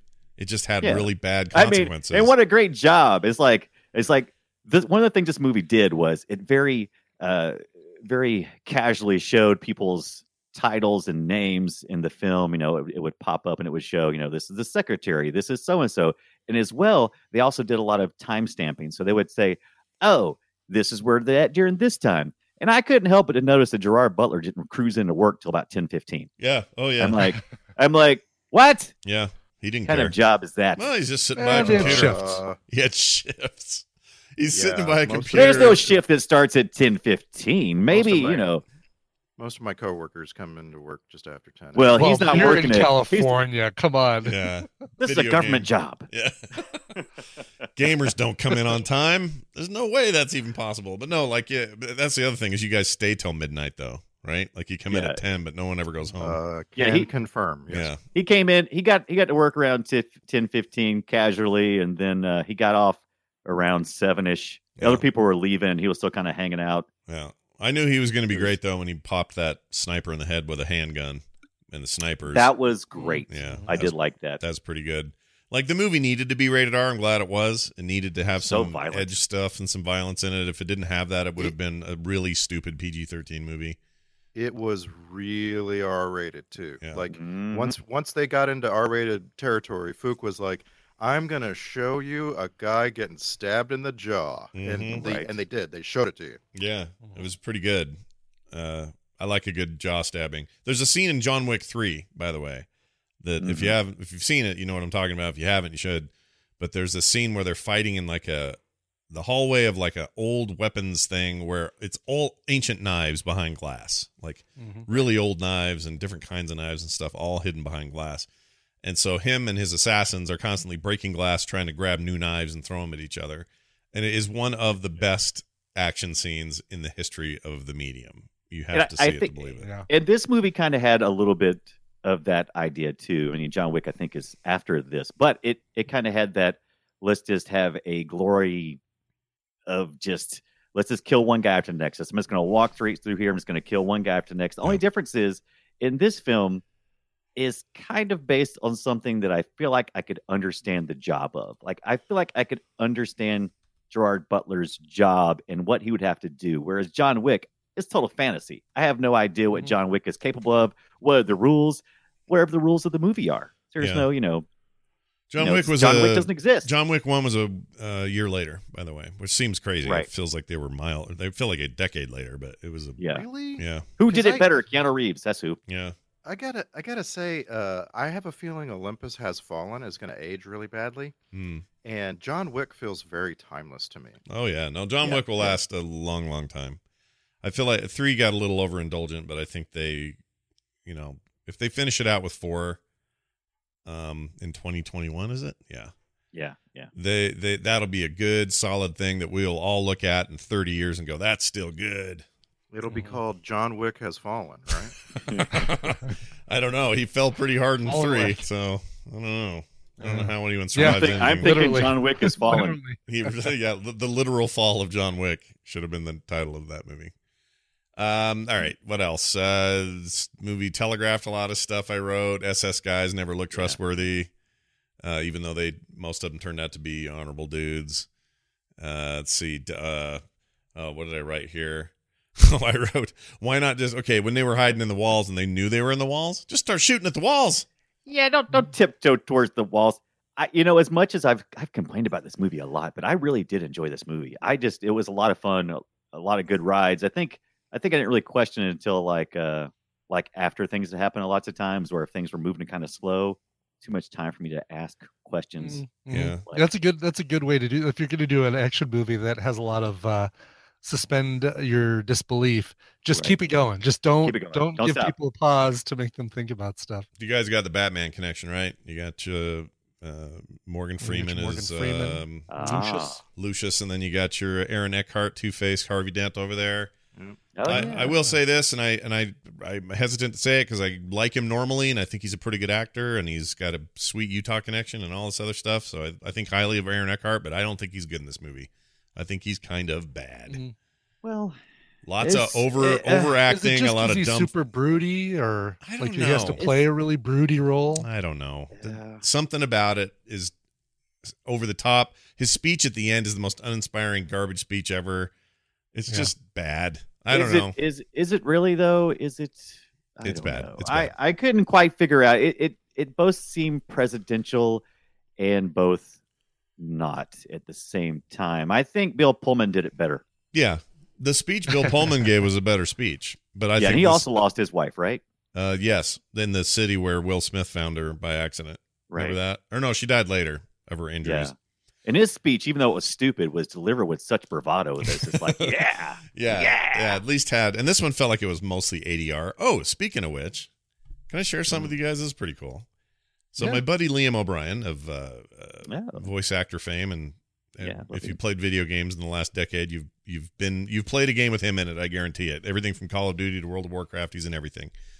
Uh, and he's part of Critical Role now, which is really a big fame thing for those guys. But he did ADR work for this, and I Oh, noticed really? it because I heard it and I went, "That sounds like Liam." So I stopped, captured the audio, texted him, and said, "Dude, is this you?" And he says, "Yep, I forgot I even did that. That was like 2012." So here it is. I'm just going to play this little tiny bit. This is Liam O'Brien doing ADR work in Olympus Has Fallen. Sir, there's movement in front of the White House. It's Illidan, dude. Illidan Oh, Storm wow. Rage. Yeah, crazy. Wow. Anyway, just a little something. A little side note. Uh, all right. And he is he is by the way not uh in the IMDb full cast and credits. No, page. he is not. A- ADR guys never get that BS. stuff. He told me. Uncredited raw. I asked him about that. He says, "Oh yeah, you never. We're we're the bottom of the low. They don't ever put our names in there for that stuff. Mm. They get paid, but it's not like, you know, they don't Yeah. get royalties or any of that. It's just like No SAG card for that business. no. And that was just some random soldier that was re- replying to whoever. So it was no big deal. But anyway, I thought it was cool because hey, it's Liam. Check that out. Can you play it again real quick? I can. Here it is. Sir, there's movement in front of the White House. There's movement in front of the White House. Sounds like Oh, Illidan is on the call. Yeah. Feels good. It is. Ten thousand. wait, wait, I've been looking at the White House for ten thousand years. He should have said. All right, uh, clips, clips. You guys want clips? Oh, Clips. yeah. Please tell me you got the uh the the passcode reading off. I hope so. I hope. I hope. Uh, I don't remember. I might have. Let's find out. Here's a Find shaved head idea. I don't know what this is. Well, let's talk about that shaved head idea. Oh, he's getting all pervy in the car. I forgot about that. Yeah, shave that head. All right, you here's. were listening. Oh. Do you want ice cream? I got three minutes. Let's run down to the kitchen and get some ice cream. Yeah. Hmm? Chocolate chip or Rocky Road? I'm gonna have Rocky Road before you eat it all like you did last time. I don't remember it that way. Yeah, you did. Dad son banter. How? Yeah, if they would have just stopped arguing, they could have gotten the ice cream and been back by the time. right. they needed to be How how much Rocky Road is in the White House? I just can't imagine that you could eat all of it. I just I just have like this unreasonable amount in my mind. I suppose. Maybe suppose. they've just got like a special ice cream freezer that's full of. Yeah, I mean, at least more than the president could eat. I mean, I don't know. Do they have all the flavors you'd ever want at the White House? I would don't- assume there's a Baskin Robbins or something in there, right? I don't know. There's a bowling alley. There might as well be a Baskin Robbins. I love that I just idea. it's funny because it makes you think of like somebody has to go grocery shopping for the president. right. yeah, You think the gallon? You think the gallon's going to cut it? No. Last time he ate the whole darn thing. All right. that's hilarious. I hadn't thought of it that way. All right, here's Red talking. Minister Lee is going to want you to issue a joint statement, Mr. President, threatening military action to get the North Koreans to stand down from the border and stop their missile tests, which I think we should give them. The male penguin keeps the egg. And if you disagree, right? If you disagree, I'll have your job by the end of this movie. now give me a coffee with 11 sugars and 14 cups of cream in it, please. Not in a, no styrofoam shit. Bring me a real cup. That's right. Yeah. All right, here's the say the name motion uh, part of the movie. Here you go. Oh yeah. Olympus is falling. Olympus is falling. Olympus is falling. Three times. If now Yeah. Candyman You comes out. that up with F. Would it be funny if they if they had put in White House down? Oh yeah. Oh yeah. that would have been great, right? Just to just to f with those other guys with the other Yeah. movie. Uh, I think you could if you say Olympus has fallen three times, Candyman comes out, Tony Todd, and he starts just shooting bees at people. So you got to be careful. There you Oh, go. I think I think a Greek god comes comes out of that. Mm, that makes sense. Oh. say Olympus has fallen. Three hundred of them. Uh, all right, let's see. Maybe. Cl- close your eyes, and it's Dolph Lundgren. All right, so here's the clip. You got to You're gonna hear it like I hear it. This sounds like Dolph Lundgren. I'm working for justice. It sounds like Dolph Lundgren to me. Like an Eng- like he's trying to I do an English yeah. English accent. I was I was I'm sorry, I was so primed for a Rocky Four Dolph Lundgren. Yeah, no accent. I should have said that. It's more like the um. What did he, what did he say in uh, uh, Johnny Mnemonic? He, he yelled something. Oh, Oh, hold, Hold, sinners! sinners. That whole thing. yeah. Oh yeah, yeah. It's a bit like that. I'm working for justice. I'm working for justice. I don't know. That guy needs an Can, accent. can you just play that one more time for me? Yeah, here you go. I'm working for justice. There you go. Oh, I, I'm sorry. I I have Keanu Reeves there. It's, I, I'm oh, hearing weird. Keanu Reeves. Let me try it again. I'm working for justice. Okay, now I can hear it. Yeah, you're right. Yeah, I can totally hear Keanu. You are right. Uh, something about needing to know. Classified? Really? Well, right now, I think I have the proverbial need to f- know. He's pretty good at hiding a Scottish accent, isn't he? He's pretty good at it. He is, yeah. Yeah, it's impressive. I mean, yes, but also Do you hear it? No, Like, do you like, hear it come out? Do you sometimes- hear it come I- out? I don't know. I never hear it come out. Maybe I'm just not hearing it. he's like he's like way better than Ewan McGregor. But I, I, I there were moments where I was like, oh, this guy wasn't born in the United States. I think the Scots have a harder time. The English seem to be able to do us really good. but the Scottish have a hard time for some reason. I don't know why. Um, okay, when you leave the oh, I wrote when you leave the air, uh, the auto parts store. Spark plug received. All right, that's dumb. Yeah, I, Wow. I I didn't understand the designation sometimes. It was just odd. I'm like, Spark plug spark plug? Is he because he's sparky? because he's he- a kid. I don't know. is he Yeah. a kid? Just say Wait, and when- and how many meetings must they have a week about? Okay, we've decided to change all the names for everybody. This Yeah. week is spark plug and uh, teapot. Why couldn't they Right. just say what was his name? What was the kid's name? Uh, Connor. Connor. Why couldn't Connor. they just say Connor's been re- Connor's safe? Like, Uh, just be- say it. because yeah, well, yeah, I guess communication. It's just supposed to keep it secure. You know, if they're bugged. I'll never know who they're talking Ah. about. I guess so. All right, this is maybe got my the f- president's kid. besides something that uh, John McClane might say in Die Hard. This might be one of my favorite Die Hard ripoff lines that I've ever heard, and it's right here. Why don't you and I play a game of f- off? You go first. And then he hangs up on him. That's That great. Was, that was that was actually pretty good, and I put that in my. yippee-ki-yay, isn't it? It really is, and I put that in my back pocket for the next telemarketer calls, and we're going to play that game. It's going to be fantastic. it made me laugh. I like out Yeah. loud. It was pretty It was good. good. All right, poor Ruth. Here, here's Ruth. Ruth. Mr. President, sir. she got the shit kicked out of her. I felt bad for her. I was taking a nap. What do you want? Yeah. what do you want? I, think, was uh, taking a nap. Remember? do you remember the very the very very beginning of Film Sack? We uh, going back to Extra Life Radio. We would talk about how uh, e- easy mode for an actor was when they had to be angry because they could just they could just be a- anybody can just be angry and it and it comes across as acting. Yeah. Uh, I think gurgling because your your body is damaged is right up there with angry acting. Uh, Yeah. It's pretty good. Well, if you want some angry acting, I have some. I'm going to give it to you now. And then we'll compare them. Okay. So you got the gargly uh, acting, and now you have angry acting. Here you go. General Clegg, I'm the commander in chief. If I didn't absolutely need you, I would relieve you right now. I will not let this You know, I don't want to hear America, another word sir. out of you unless I ask you a question. Jeez. Oh, Slow down. It's Love that's, it. that's freaking, what's his name you're talking to there? Yeah, settle down, brother. Robert sometimes Forster. Morgan Yeah, Freeman, Robert Forster.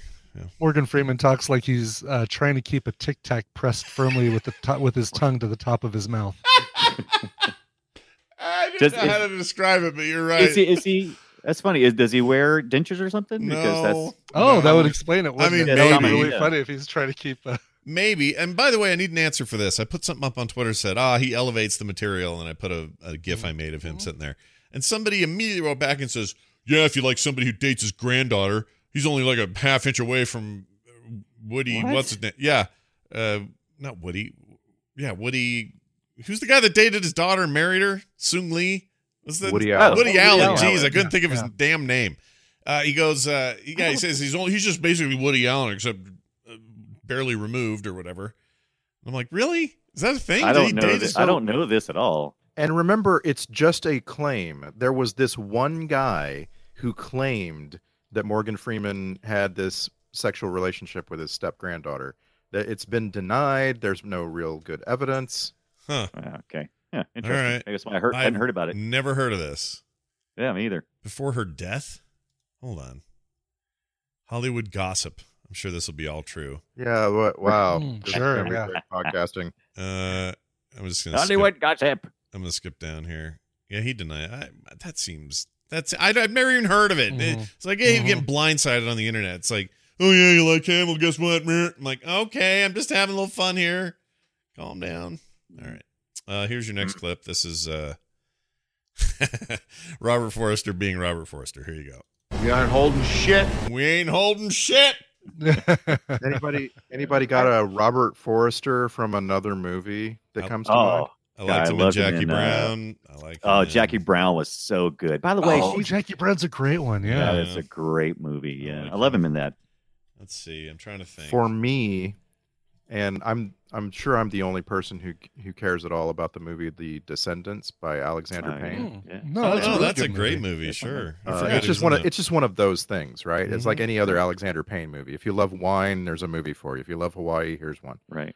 Uh, Mm-hmm. Robert Forster is is one of the many descendants in that movie, and uh, he's he's it's a bit role, but he's real good. He's a he's a national treasure. I love that guy. I saw something else with him last night that I just started, and, he, and he Oh. was suddenly in it, and I can't remember what it was now because my brain. Well, you're not watching Twin Peaks, the the newest, most recent season of Twin Peaks. He uh, takes over from uh, Harry Truman, who Oh no, didn't come back for this season. I didn't know that. Yeah, Interesting. Uh, I'll tell you, wait, President Truman, Brown like straight up real Harry Truman, Truman. Truman, no, Truman? no, no. The the, uh, the sheriff was Harry Truman, the guy that Oh. uh, Agent Cooper worked closest with, Right, and this is his brother. right. Okay, I found it. Breaking Bad. He played Ed. He was like toward the final season. He was the one that was doing Oh. the the basically witness protection except illegal. It was like trying to hide or give uh, Walter White a new identity, and he put him. And his we got we got a reference to that in the film as well, because wasn't that what uh, our our friend was going to stay and watch? Yeah, while go home and watch, went? stay home and watch uh, Breaking Bad. Yeah. Yeah. Yeah. Boy, this guy works. Holy shit! Have you seen his career? This is a huge. Oh, yeah. well, no. he plays he plays a cop who gets one line in so many movies. He's just in a million. he should be. I, things. I expect way more like general and Oh yeah, you know like there should be a lot more where he plays a general because it feels like he's He does it really well. that role every every time. Yeah. yeah, he's great. He was in Heroes. I forgot about that. The show Heroes. Oh, Remember Heroes? yeah. He was Lucky He Jim. reminds me of my uh, late of The Simpsons. grandfather. Oh yeah, looks like him too. Yeah. Looks like him. Looks just like him. Wow. Sound like him? Because that's the best part. yeah, that's what you want. Uh, a little bit. A little He- bit like that. he little was he did uh, voice as the president in Justice League Unlimited. That was a cool Yeah, series. I can see that. Yeah. All right, that guy's awesome. I love him. Oh, did did Yeah. I, I I know we've mentioned a couple of goofs, but did we talk about how uh, more than once in this movie, after the Washington Monument is destroyed, we see the whole Washington Monument? Oh no, I missed that. Yeah, Oh, we didn't talk about it, but there's a couple of things that that are like I wouldn't really. It's continuity errors. Like Yeah. like early on, uh, Gerard Butler's character turns off the the TV gets turned off, and then he turns the TV off with the remote. Yeah. Like when he's sitting with the kid, and there's like uh, yeah, uh, Ibbott brought up the blood on the wall. That suddenly the walls clean. Oh yeah, yeah. yeah. And well, then the there- blood on his face too. That uh, Oh right. when he was Yeah. getting Maybe he's And got a there's, big he's like, got a uh, big Jabba the Hutt tongue and he licked it. Maybe that's what happened. it could be sure. mm-hmm. yeah, there's all kinds of little stuff like that. But I, uh, you know, I did not the- even catch the Washington Monument thing. Holy cow! It's not like Yeah. a six months later. No, Yeah. skip to the speech thing? skip to Yeah. the skip to the helicopters all flying in to attack the White House, and you see the whole Washington Monument. It's like, wait a minute, I was I was really moved by that thing coming down. That was really Yeah. impactful. it didn't really come down. They just took the tip off. Just the tip. impactful. Just the tip. Yeah. Just the tip. Yeah, just the Just tip. the tip. When that thing fell, Just, just it- to tip off that phallic symbol. it's Really, they could just they could just sharp resharpen it, Yeah. and it Yeah. would be a little bit shorter, Oh, and they that's don't have to a- rebuild the top. What is it? Big, Yeah. a big one of those big square things you have when you were a kid that you would twist on your pencil. It would just come down. yeah, it'd be perfect. Yeah, exactly. Okay. I just, Yeah. uh, as someone who has played Minecraft, you can easily rebuild that thing. Trust me. Oh yeah, it's no problem. Just get up there. You can float up there if you're in creative mode. Yeah, it's not a problem. Right. Uh, it just reminded me. I've been watching this season of *Handmaid's Tale*. It's really good, but there's a scene on the National Mall there where um, it's from the Lincoln Memorial pointing outward, and it's they made it a big giant cross in that show. Mm. So it's uh, when the That's Gilead people, sons of Jacob or whatever, took over the city, they converted the Washington Monument to have a giant middle upper piece that makes it look like a huge cross, like a giant religious Hmm. symbol. It's crazy, crazy looking. And then, and if you look back at the memorial, Lincoln's head is missing. Oh, what? Yeah, it's blown off his shoulders. Like his whole shoulders are all crumbly and his head's gone. Yeah, that Right. shows. That is curious. I, I. I am curious to see how that that statue will fall apart because you know, uh, like was like the Roman statues. Like we all think, oh, they they used to make them with no arms. No, they just fell off. That was just Oh right, yeah, yeah, yeah. Well, yeah, yeah. If So- you have hundreds of years uh, between Yeah. construction and like lo- lots of earthquakes happen and all sorts of you know, war, Right. and so on. Yeah, or just natural, was- like moving it around or having it sit too long or whatever. That stuff eventually just takes its toll. But But in the case of this thing, it was blown off in the war or in the fight or whatever happened there. Right. Oh, I'm shooting Lincoln right in the face. That's why But I like that- that show. Is it's, it's got great world building, but they don't give you every single detail, which I think is important in good world building. Like you need to kind of leave a lot to your imagination, or else you kind of Right. screw it up. So that's why I love Mad Max. They never You think give they, you you much. think they shot that Lincoln uh, statue like from the back? Like, uh, no, they shot it from the front because there's no way to get back there. Oh, it- oh, okay. Well, you know, No, you know, like, like in a a, wall behind it. Yeah, there's a wall. right. That makes sense. That makes sense. But I just thought it'd be ironic. and the wall's you know, got the big. It's got like big blast marks and stuff, and they now see you it know as he got because he got shot in the back of the head. Yeah. Because you know, just, just saying. in world building. life. World building's fun.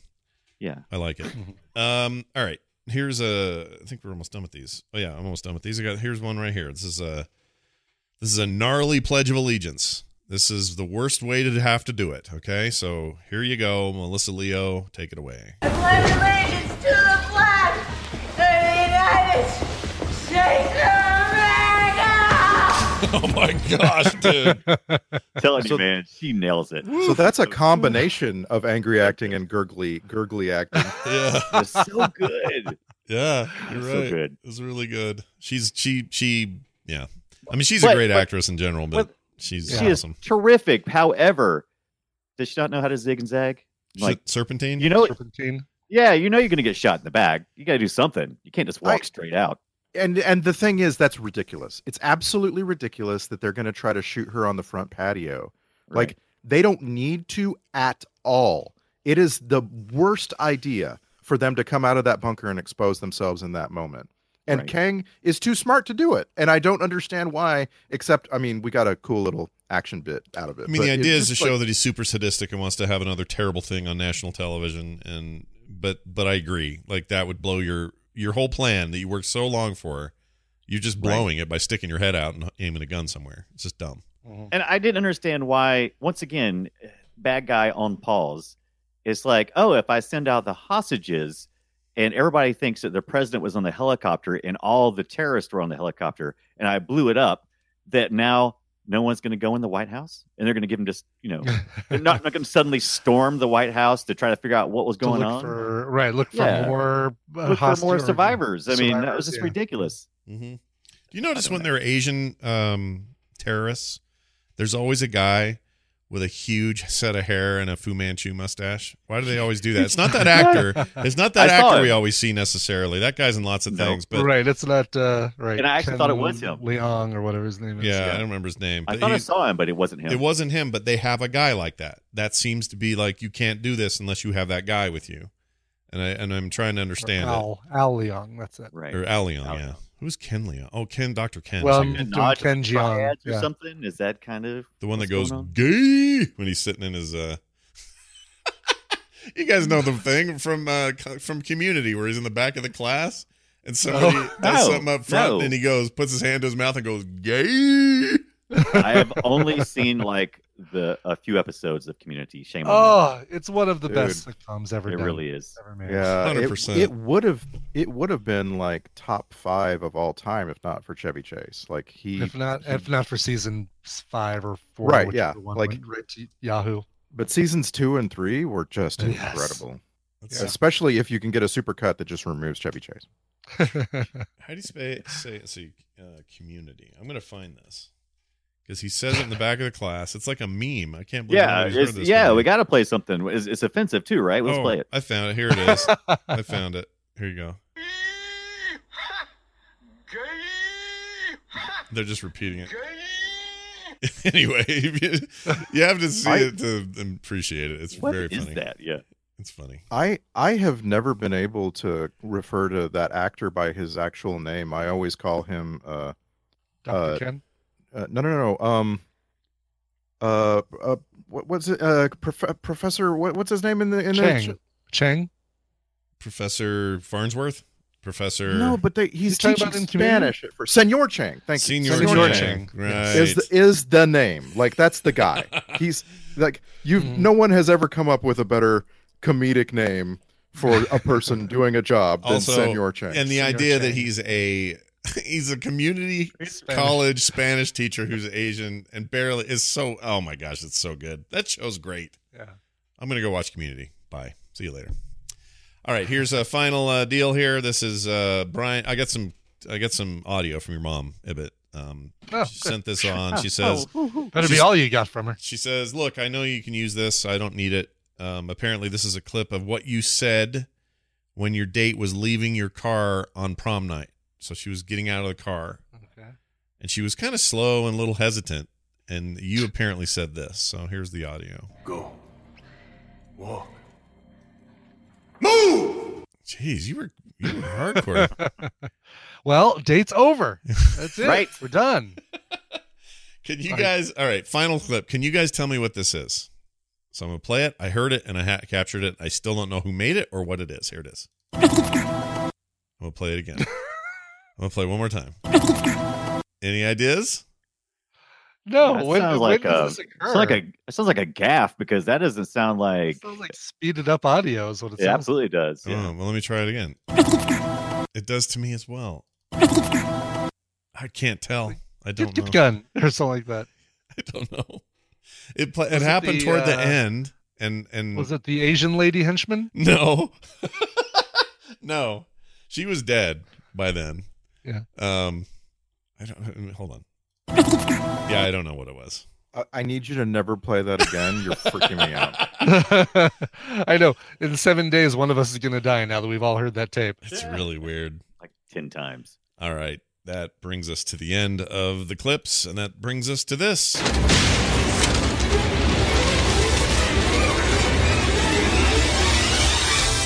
Kang is both bad guy and what?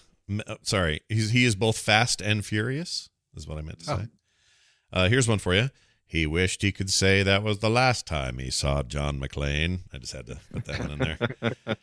Uh, kids always hide in the walls. Check. Uh, that was the Film Sack checklist, by the way. All right, moving on. Star Trek connection. Couldn't find any, and Daryl never sent me anything, so I don't know who's from Star Trek. So Ashley Judd. Oh, is, uh, right, the, duh. probably our oh, best yeah, one. of course. Duh. Rods and cones or Rods hopes and and- cones, whatever it is. It was a yeah. What was that? It was the cones and the I think it was rods and cones. Was that Cones not and it? balls. Cones and Cones and balls. balls. Whatever it was. that- I definitely was a ball. cones. A ball goes into a cone. right, and they were everybody would get high when they did it, except Yeah. her and Wesley broke the broke the spell or whatever.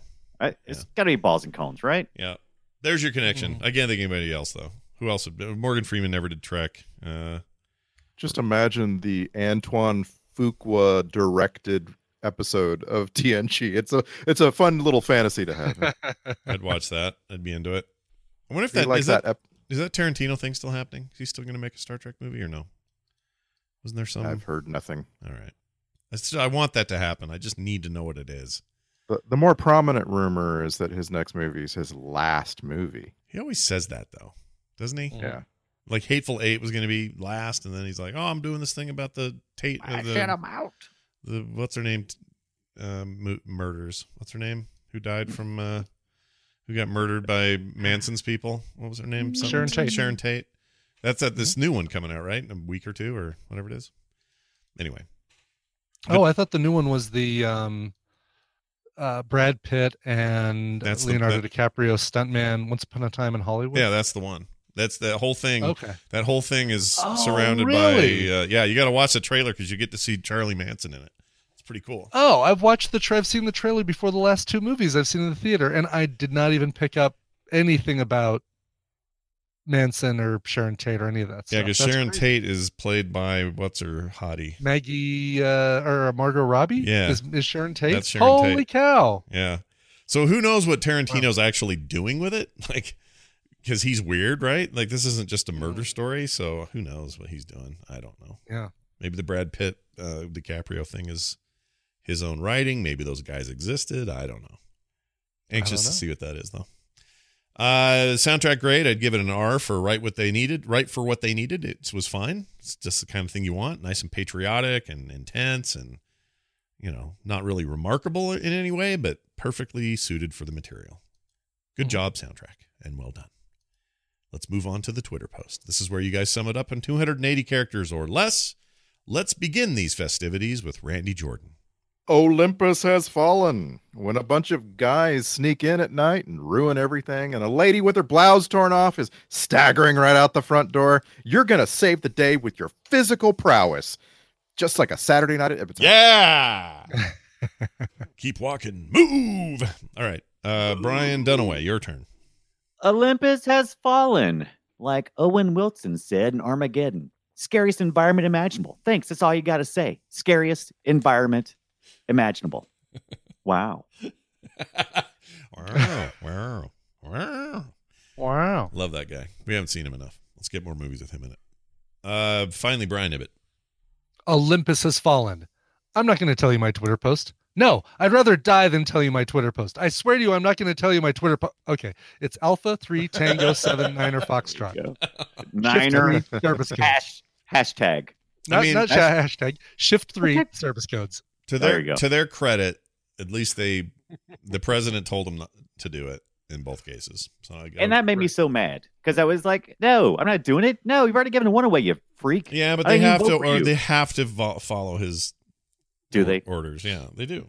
I, I think no, I think if you think that the country is in danger, I think that you can actually tell the president to go shove it. I think I that is the rule. know if that's Now you may be held in contempt or you know treason or whatever, but I think as a moral standpoint, you just go suck it, president. I mean, I would have not given him the codes because if you knew what Cerberus was and how devast- uh, literally devastating that was going to be forever and always, uh, like, of course you wouldn't. I wouldn't give it away. Also, the the thing where go ahead and give him the code because the president won't is backwards. It's totally backwards. No, I I am the underling. I die to save the uni- you know, Right. universe, and the president. I you know like I'm so also saving the president, right? Right. Like it it just it just doesn't make sense to me that you would be like, oh, okay, the president will hold out. He'll he'll be good. We're we're we're, we're fine. Yeah, everyone's good. Everyone be be nice. Do we have a chick in the bucket this week or no? Couldn't think of anybody. Connor, So he went. I don't know. He, Oh, He was at the no, end. because, Chicken like, the res- vent. but rescued rescued is is a conclusion for a character. Yeah, and They're he was at the just- end too. He was in that room standing next to um, Jimmy John there No, when that's the true. speech that's true. happened. That's true. Yeah, Yeah. yeah, you're right. You're right. yeah, Now, again, this, uh, by the way, the death count in this film is uh, at 168. I don't know who does that or why, but Yeah. 168 dead bodies were seen, and that's a lot. That's a really high number for a movie. yeah. Mm-hmm. and it just like I appreciated it was horrific, but I appreciated that when they finally come out of the White House, there are just bodies everywhere. Yeah. Like that really Pick up worked. And- and bodies, it- it- nope. you know, it, it was terrible. Right. Sing that again, Dunaway. Do I'm not going to do it. no. Okay. You got you got one. You'll I have got to, all I'm going to get. I- okay. You'll have to isolate it and replay it. I over enjoyed and it. over again. It was very good. Uh, yeah, I'm just trying to think of anybody else. I don't think anyone. I, I don't think anyone classifies. I think they did a good job of sewing everybody up. I mean, there were a lot of unknowns and stuff. Maybe the the Joint Chiefs guy that was had the knife to his neck that gave away the first code. Maybe Mhm. maybe there's no resolution there because I think he's just one of the hooded guys that got blown up in the plane or in the in the helicopter. So it's kind of an unceremonious missing guy, but not really chick in the bucket status. So good job, movie. You avoided it. Well done. Oh, look at this. Just been handed alternate titles. This was almost called Many Blackhawks Down. or All the President's Men Are Mostly Dead. All right, moving on to emails. Um, uh, email from Nathan, who wrote in, says, Hey, Sackers, Nathan here, and I just needed to chime in on the quote, what the discussion from the Ghost Ship episode. We were talking about how nobody ever says what the in real life. Right. I remember the- y'all having a similar discussion on an earlier episode, so I had to email this time and say my piece. Yes, I'm standing up and admitting I have said what the. Uh, I can think of multiple occasions where I have said it in real life uh, as a somewhat educated human being. In every instance, it is with the intention of saying what the F or what the hell. But the shock of the situation usually cuts me short because that last word never gets out. Uh, every now and again, a sound or a breathy H sound will come out, but it's never fully realized. And every time I realize I didn't finish the phrase, I think of how dumb I must look. By the time this realization hits me, I just feels or it just feels weird dropping a random F bomb after such a pregnant pause. Like I forgot the word and spent the whole time trying to think of it. Anyway, just wanted to let you know that I exist. I may be the only one, and I think the world is probably better for it. Happy sacking, Nathan. Well, Nathan, I'm maybe you the are the only only one. one. I don't know. I've never met anyone who's ever said it to me in real life, except Right. for a movie. So there you go. Huh. That's all I can I go by. happens. That's It all I can go by. Yeah. Have any of you just like recently gone, oh, uh, a spider is in the house. What the? And then stop No. your sentence. No, no one does. No. I, Never, I was never. just I don't do that.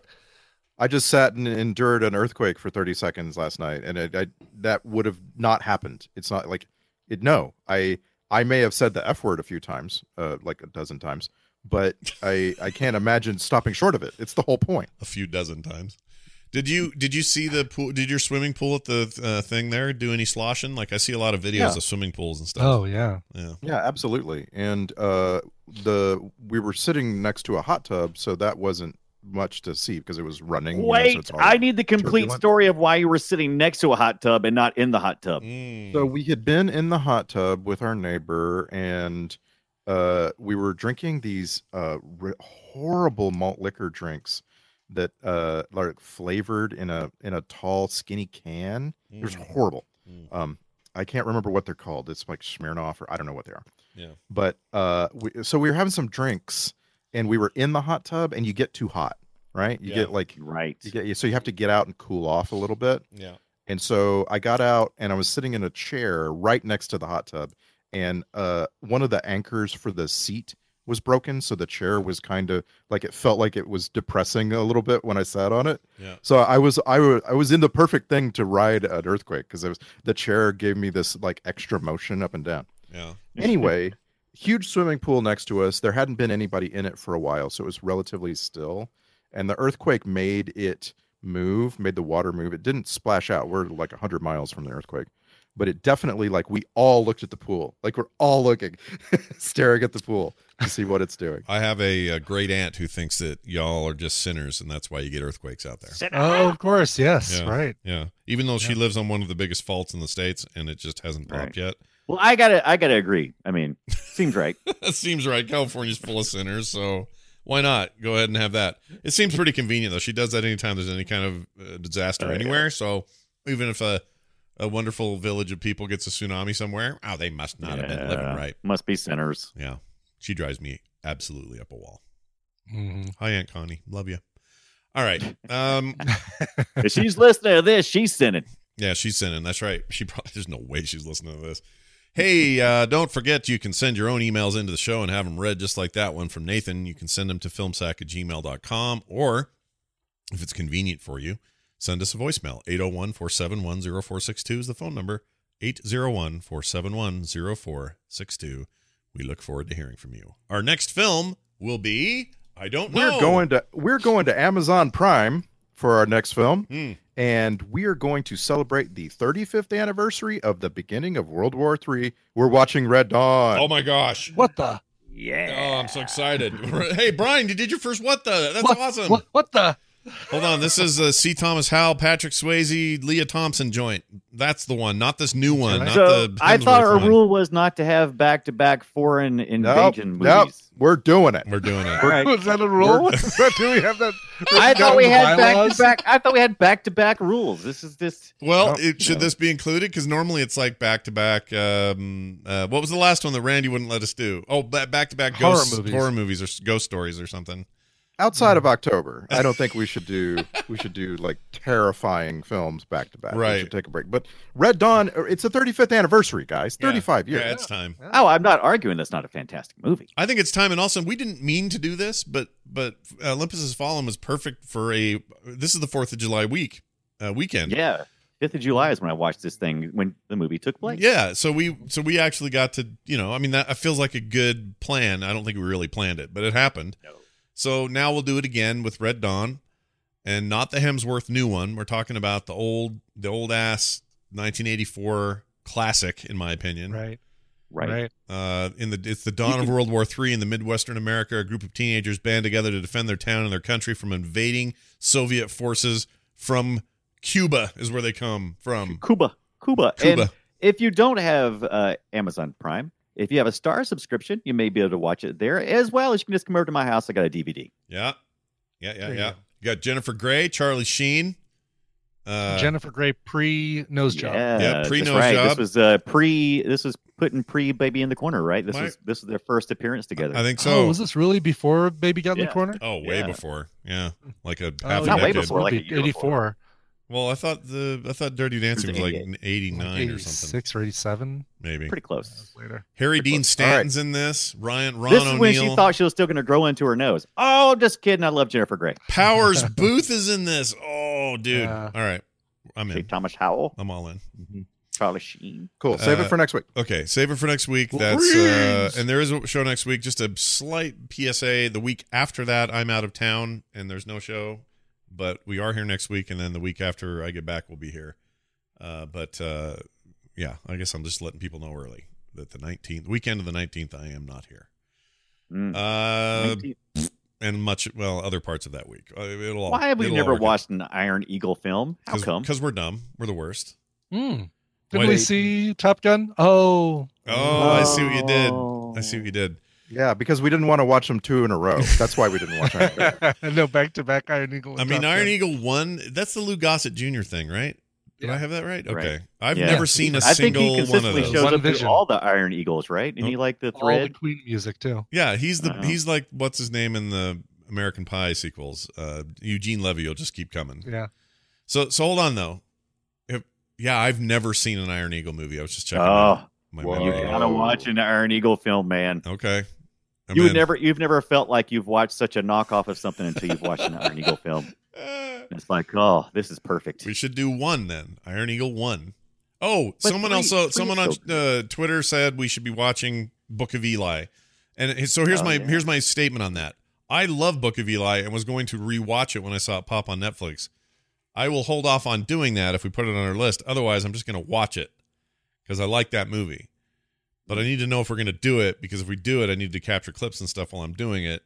Do it. Otherwise, I'm just going to watch it because I like it because it's post-apocalyptic and badass and awesome. Just watch it. Just watch it. Should I just watch it? We're not going to do that one. You don't think Book of Eli's a? Uh, I, I, I, I like Book of Eli, but I don't know if it'll be a fun sackable movie. It's a great movie, but I It is think a great movie. It's it. a little dour. yeah, a little dour. There you go. A little slow, but good. I mean, I feel like I'm going to watch it anyway, so we could watch it for Film Sack, but uh, I don't know. We'll Yeah. talk about it offline. We'll make a vote. And Yeah. We'll see. If- next week. because if not, Red Dawn. Red Dawn next week. Yeah. So come back for Red Dawn. Get your Cuba on for Red Dawn. That's coming next week. Uh, that's going to do it for us. Thank you all for watching and being here. Filmsack.com is where you go to get all our stuff. If you're looking for our email address, it's easy. Filmsack at gmail.com. You can find us on Twitter at Filmsack. And if you would, leave us reviews wherever you get your podcasts. That's going to do it for us. For me, for Brian, for Brian, and for Randy. Hashtag shift three. oh, that hashtag. oh, Gerard Butler, you're so stupid. We'll see you next it's week. even in my Twitter post.